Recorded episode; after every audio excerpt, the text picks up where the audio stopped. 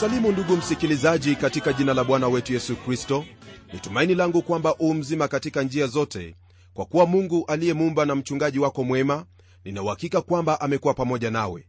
Nami namshukuru kwa siku hii ambaye ametupa ili tuitumie kwa utukufu wake hasa kwa kulisikia neno lake kwa nia hiyo ya kulitenda kwa kuwa twampenda. Basi mwenzangu karibu kwenye somo letu la leo ambapo tuendelea kwenye kitabu hiki cha waraka wa kwanza wa yohana sura ya tano aya ya sita hadi 12 tulijifunza na kufahamu kwamba tunayo adui hapa duniani lakini huyo twamshinda kwa imani katika mwana wa mungu yesu kristo na pia kwa neno la mungu. Karibu basi tuendelee kwenye mafundisho yetu ambayo hasa twashughulikia hakikisho tulilo nalo la uokovu ambao mungu ametupa. Neno la mungu kwenye aya ya sita linayo haya ya kutwambia huyu ndiye aliyekuja kwa maji na damu yesu kristo si katika maji tu bali katika maji na katika damu. Kwa mujibu wa andiko hili ambalo tumelisoma ndugu msikilizaji ningelipenda kukufahamisha kwamba haya ambayo tuyasoma hapa ni yale ambayo yapo kwenye hicho kitabu cha injili ya yohana sura ya 19 aya ya 30 na kuendelea. Nalo neno la mungu kwenye sehemu hiyo lasema hivi. Basi yesu alipokwisha kuipokea ile siki alisema imekwisha. Akainama kichwa akaisalimu roho yake. Basi wayahudi kwa sababu ni maandalio miili isikaye juu ya misalaba siku ya sabato maana sabato ile ilikuwa siku kubwa. Walimwomba pilato miguu yao ivunjwe wakaondolewe. Basi askari wakaenda wakamvunja mguu wa kwanza na wa pili aliyesulubiwa pamoja naye. Lakini walipomjia yesu na kuona ya kuwa amekwisha kufa hawakumvunja miguu. Lakini askari mmojawapo alimchoma ubavu kwa mkuki na mara ikatoka damu na maji. Naye aliyeona ameshuhudia na ushuhuda wake ni kweli naye anajua ya kuwa anasema kweli ili ninyi nanyi mpate kusadiki. Hili ambalo twalisoma kwenye aya hii msikilizaji ni lile ambalo lilikuwa likitendeka wakati ule ambapo warumi walikuwa wakiwasulubisha watu. Waliwavunja miguu ili wafe upesi. Lakini ilipofika kwake bwana yesu kristo yeye tayari alikuwa amekufa na kwa hivyo haikuwa na maana ya kumvunja miguu. Hilo lilitendeka sambamba na yale ambayo neno la mungu lilikuwa limenenwa na hao manabii kwamba hatavunjwa mfupa hata mmoja. Mtume yohana katika haya maandiko yani kwenye injili hii ya yohana ananena kuhusu lile ambalo lilitendeka yani yesu alipochomwa mkuki maji na damu zilimtoka. Kumbuka kwamba ndugu msikilizaji maji ni jambo ambalo limezungumziwa sana katika kitabu hiki yani biblia. Lakini kwa habari ya maji haya je neno la mungu lina maana ya nini ili tupate jibu kwa hilo ningelipenda kukukumbusha kwamba wakati ule ambapo bwana yesu alikuwa akinena na nikodemo alimwambia mtu asipozaliwa kwa maji na roho hawezi kuingia ufalme wa mungu. Maji hayo ambayo neno la mungu latajia ni hilo neno lililo hai yani yesu kristo. Nayo damu ni hayo mauti ambayo kristo alikufa kwa ajili yetu ili tuhesabiwe haki bure mbele zake mungu. Kwa hivyo utafanya vyema ndugu msikilizaji kumwamini huyo ambaye alikufa kwa ajili yako kusudi upokee uzima wa milele. Rafiki yangu hakuna sehemu nyingine ambayo waweza kupata kweli kama ilivyo katika neno hili.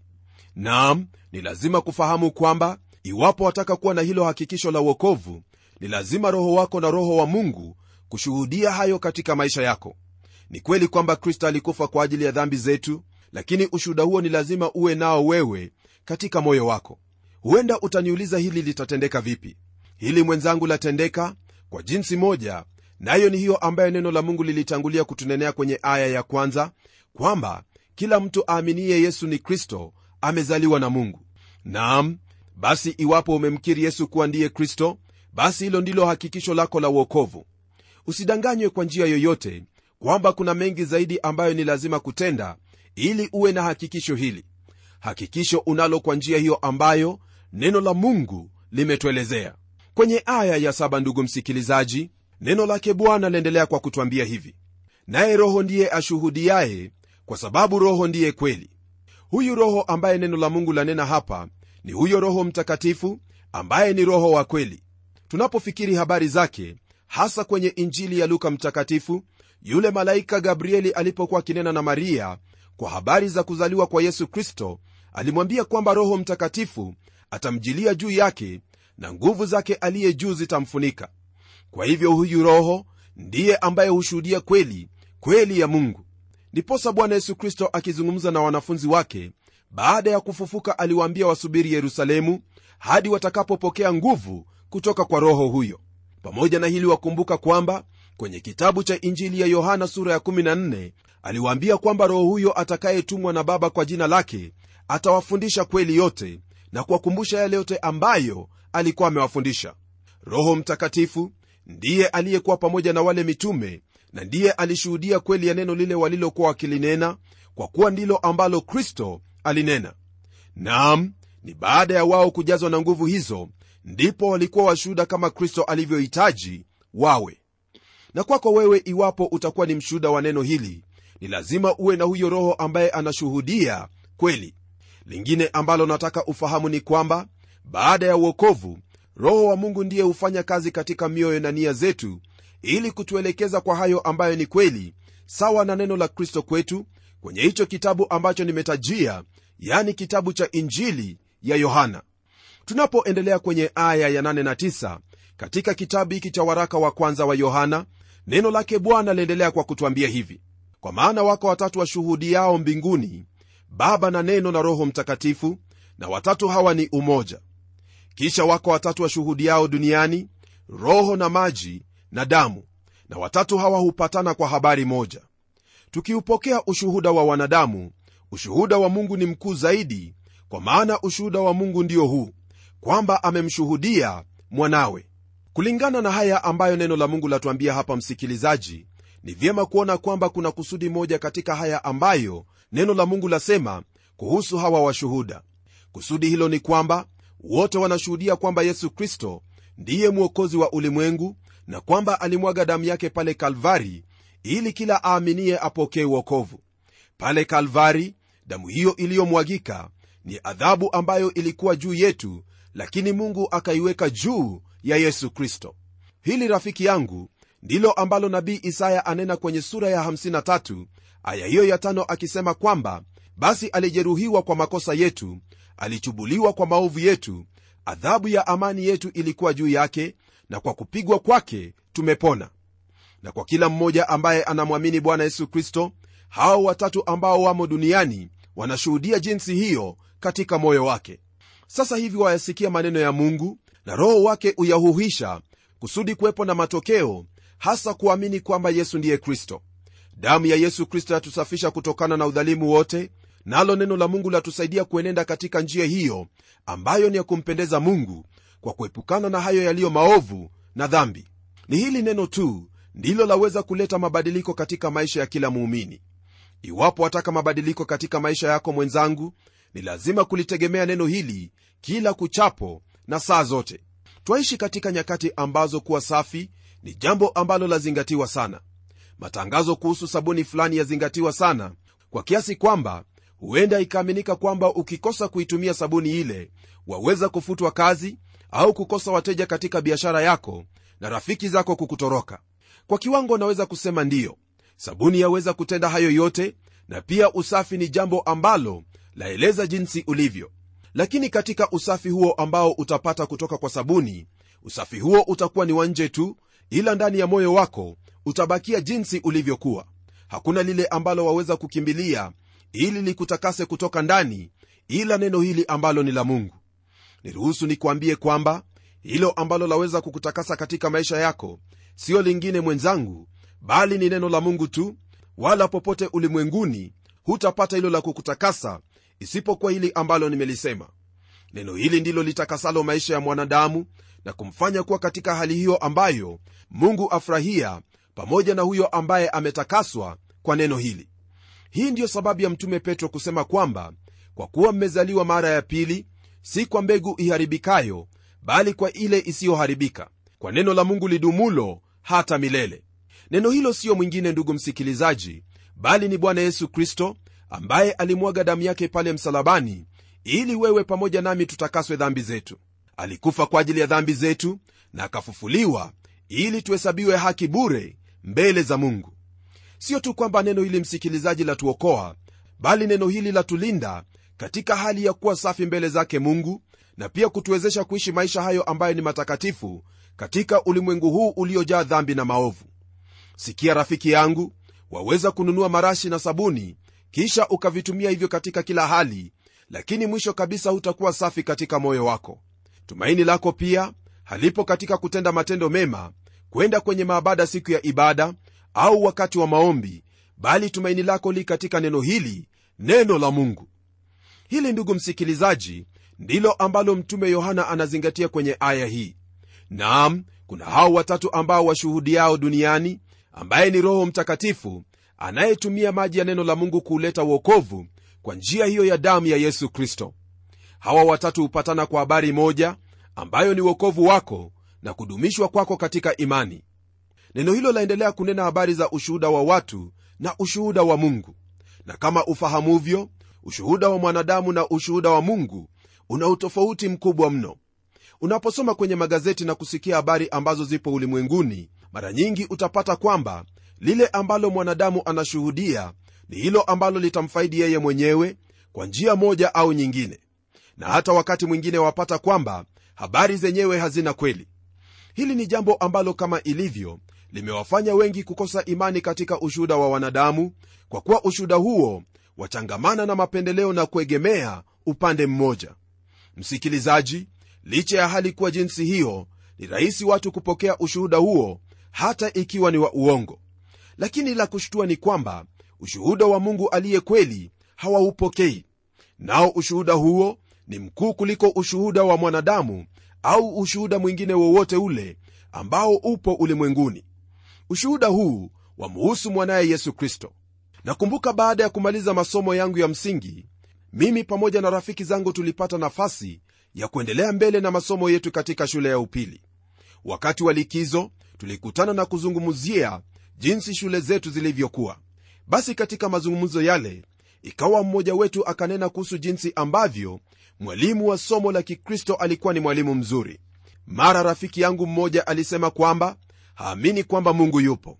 Akanena habari nyingi tu ambazo alisema kwamba walifundishwa na ya kuwa anaamini habari hizo ambazo mwalimu huyo alifundisha.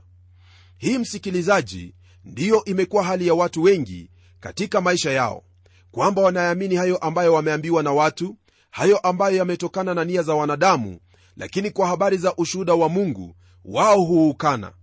Katika nchi moja iliamuliwa kwamba hawamtaki mungu katika shule zao au kufanywa maombi. Muda si muda wanafunzi wakawa wanaingia kule na bunduki katika begi zao. Jambo ambalo lilileta mauaji hasa kwa hao ambao walisema kwamba wanamwamini yesu kristo au mungu. Lile ambalo walipokea kuwa ni kweli mwenzangu hilo ndilo litakaloyaelekeza maisha yako iwe ni katika uharibifu au katika uzima kumbuka kwamba hakuna njia yoyote ambayo waweza kufikia kweli ila katika huyo aliye kweli jina lake ni yesu kristo ambaye mungu amemshuhudia kuwa ni mwana wake. Mungu anayo habari kwako ndugu yangu nayo na ni habari njema ambayo yahusu kufa kwa mwana wake pale msalabani ili upate kuokolewa au uwe na uhusiano wa baba na mwana na huyo mungu aliyekuumba. Je utakubali ushuhuda wa nani? Wa wanadamu au ushuhuda wa mungu hilo ndugu msikilizaji ni jambo ambalo nitakuachia kusudi ufanye uamuzi wako. Kwa sasa hebu tuendelee kwenye aya ya kumi ambayo yasema hivi. Yeye amwaminie mwana wa mungu anao huo ushuhuda ndani yake asiyemwamini mungu amemfanya kuwa mwongo kwa kuwa hakuamini huo ushuhuda ambao mungu amemshuhudia mwanawe. Hili ambalo neno la mungu lasema msikilizaji ndiyo kweli kwa kuwa iwapo umemwamini mwana wa mungu basi wewe umeupokea huo ushuhuda wa mungu na roho wake anakushuhudia katika moyo wako. Na kila ambacho roho anashuhudia ni kweli kwa kuwa yeye ndiye roho wa kweli.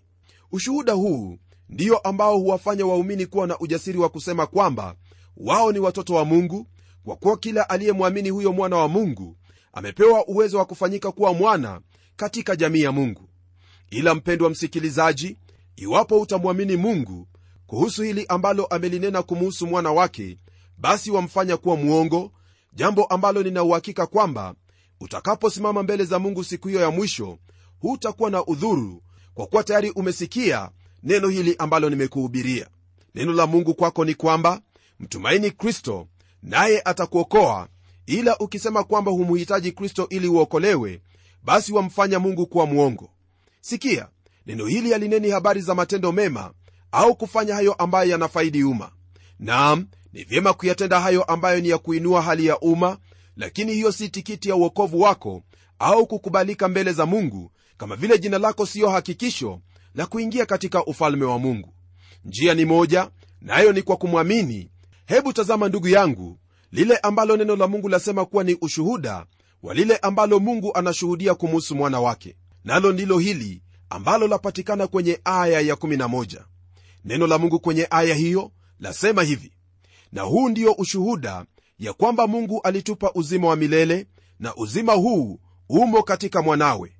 Ndugu msikilizaji hapa mara moja twapata hilo ambalo ni ushuhuda wa mungu kumuhusu mwana wake.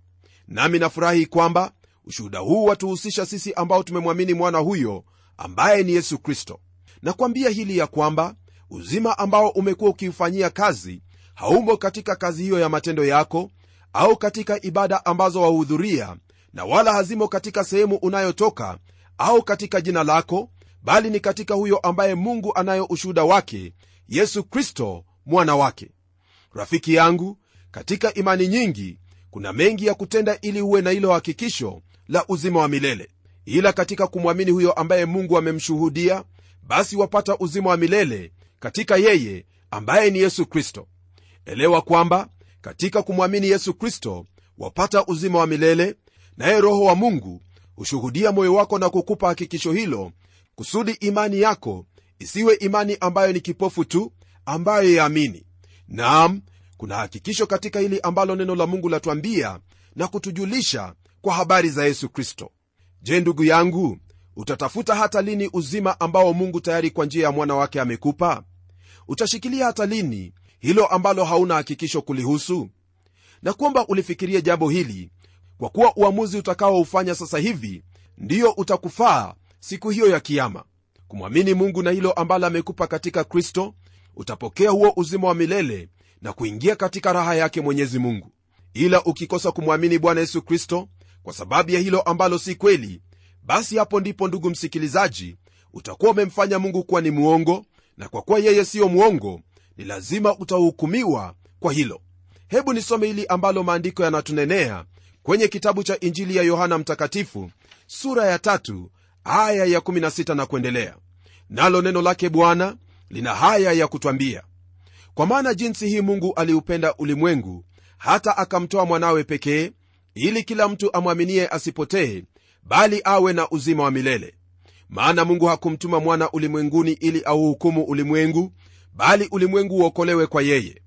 Amwaminie yeye hauhukumiwi asiyeamini amekwisha kuhukumiwa kwa sababu hakuliamini jina la mwana pekee wa mungu.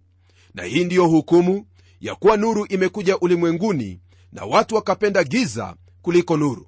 Kwa maana matendo yao yalikuwa maovu. Kufikia hapo msikilizaji naamini kwamba wafahamu ya kuwa hakuna njia nyingine ambayo waweza kuupata uzima ila kwa njia hiyo moja yani kuliamini jina la mwana pekee wa mungu yesu kristo. Utakapofanya hili basi kile ambacho utakuwa ukimwambia mungu ni kwamba wakubaliana na mpango wake wa uokovu kwa ajili ya maisha yako. Tenda hili nawe utabarikiwa sio sasa tu bali hata katika umilele. Kwenye aya ya 12 neno lake bwana liendelea kwa kutwambia hivi. Yeye aliye naye mwana anao huo uzima. Asiye naye mwana wa mungu hana huo uzima kama neno hili linavyotwambia msikilizaji hakuna hilo ambalo limetajwa kwamba huyo aliye na dini yake au kanisa lake ndiye aliye na uzima. Ni kweli kwamba waweza kuwa wadhehebu hili au lile ila hiyo haina maana kwamba unao huo uzima ambao neno la mungu lanena kuhusu. Huenda swali lako ni hili. Je kuwa na huo uzima ni nini? Au ina maana ya nini neno linaposema kwamba yeye aliye naye mwana anao huo uzima mbele ya kujibu swali hilo nataka ufahamu hili kwamba jibu lako litatokana na jibu la swali hili ambalo ninalo kwako. Swali lenyewe ndilo hili. Je unaye huyo yesu kristo katika maisha yako? Umekubali awe mwokozi wako? Wamtegemea kwa njia hiyo ambayo hakuna chochote chaweza kuitikisa imani yako ndani yake? Rafiki yangu ikiwa hujafikia katika kiwango cha haya ambayo nimekuuliza basi hujafikia sehemu yoyote ile bali ikiwa kwamba umemwamini katika maisha yako ndugu yangu wewe usalama na lingine pia ni kwamba unao huo uzima ambao neno la mungu lataja kuwa ni uzima wa milele.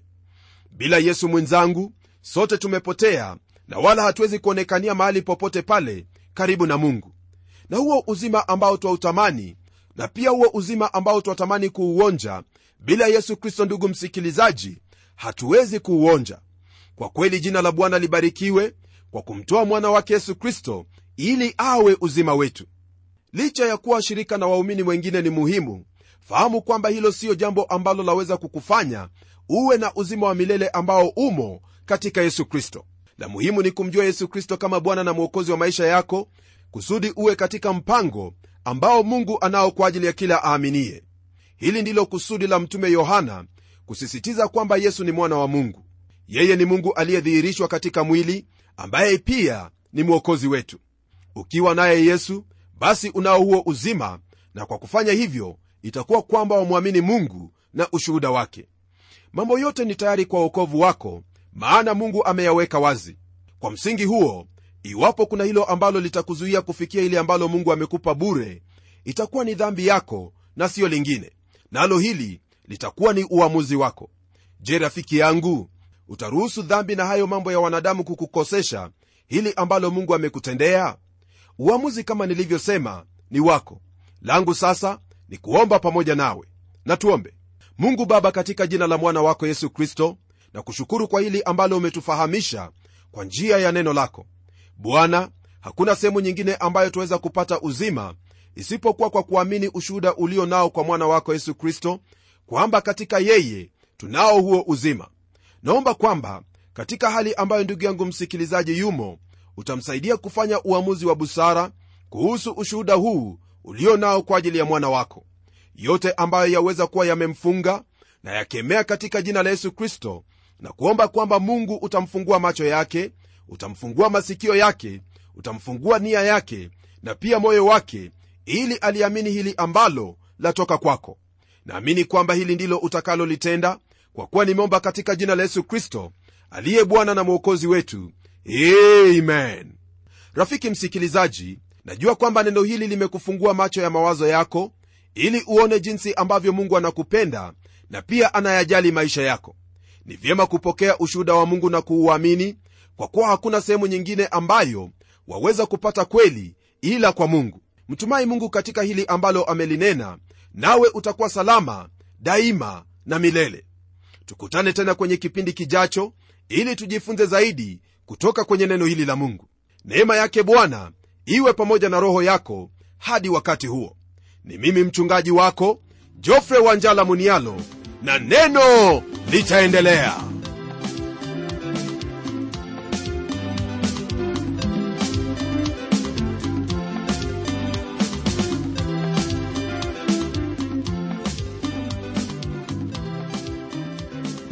matumaini yangu ya kwamba umebarikiwa na hilo neno la bwana na uko tayari kutuuliza maswali yako. Hebu tuandikie ukitumia anwani ifuatayo. Kwa mtayarishi kipindi cha neno transworld radio. Sanduku la posta ni 21514 nairobi kenya. Na kumbuka waweza kununua kanda ya kipindi hiki ambacho umekisikiza leo. Tumia anwani hiyo hiyo ambayo nimekupa ili tukupatie maelezo zaidi. Na hadi wakati mwingine ndimi mtayarishi wa kipindi hiki pamela omodo nikikwaga nikikutakia amani ya bwana. Neno litaendelea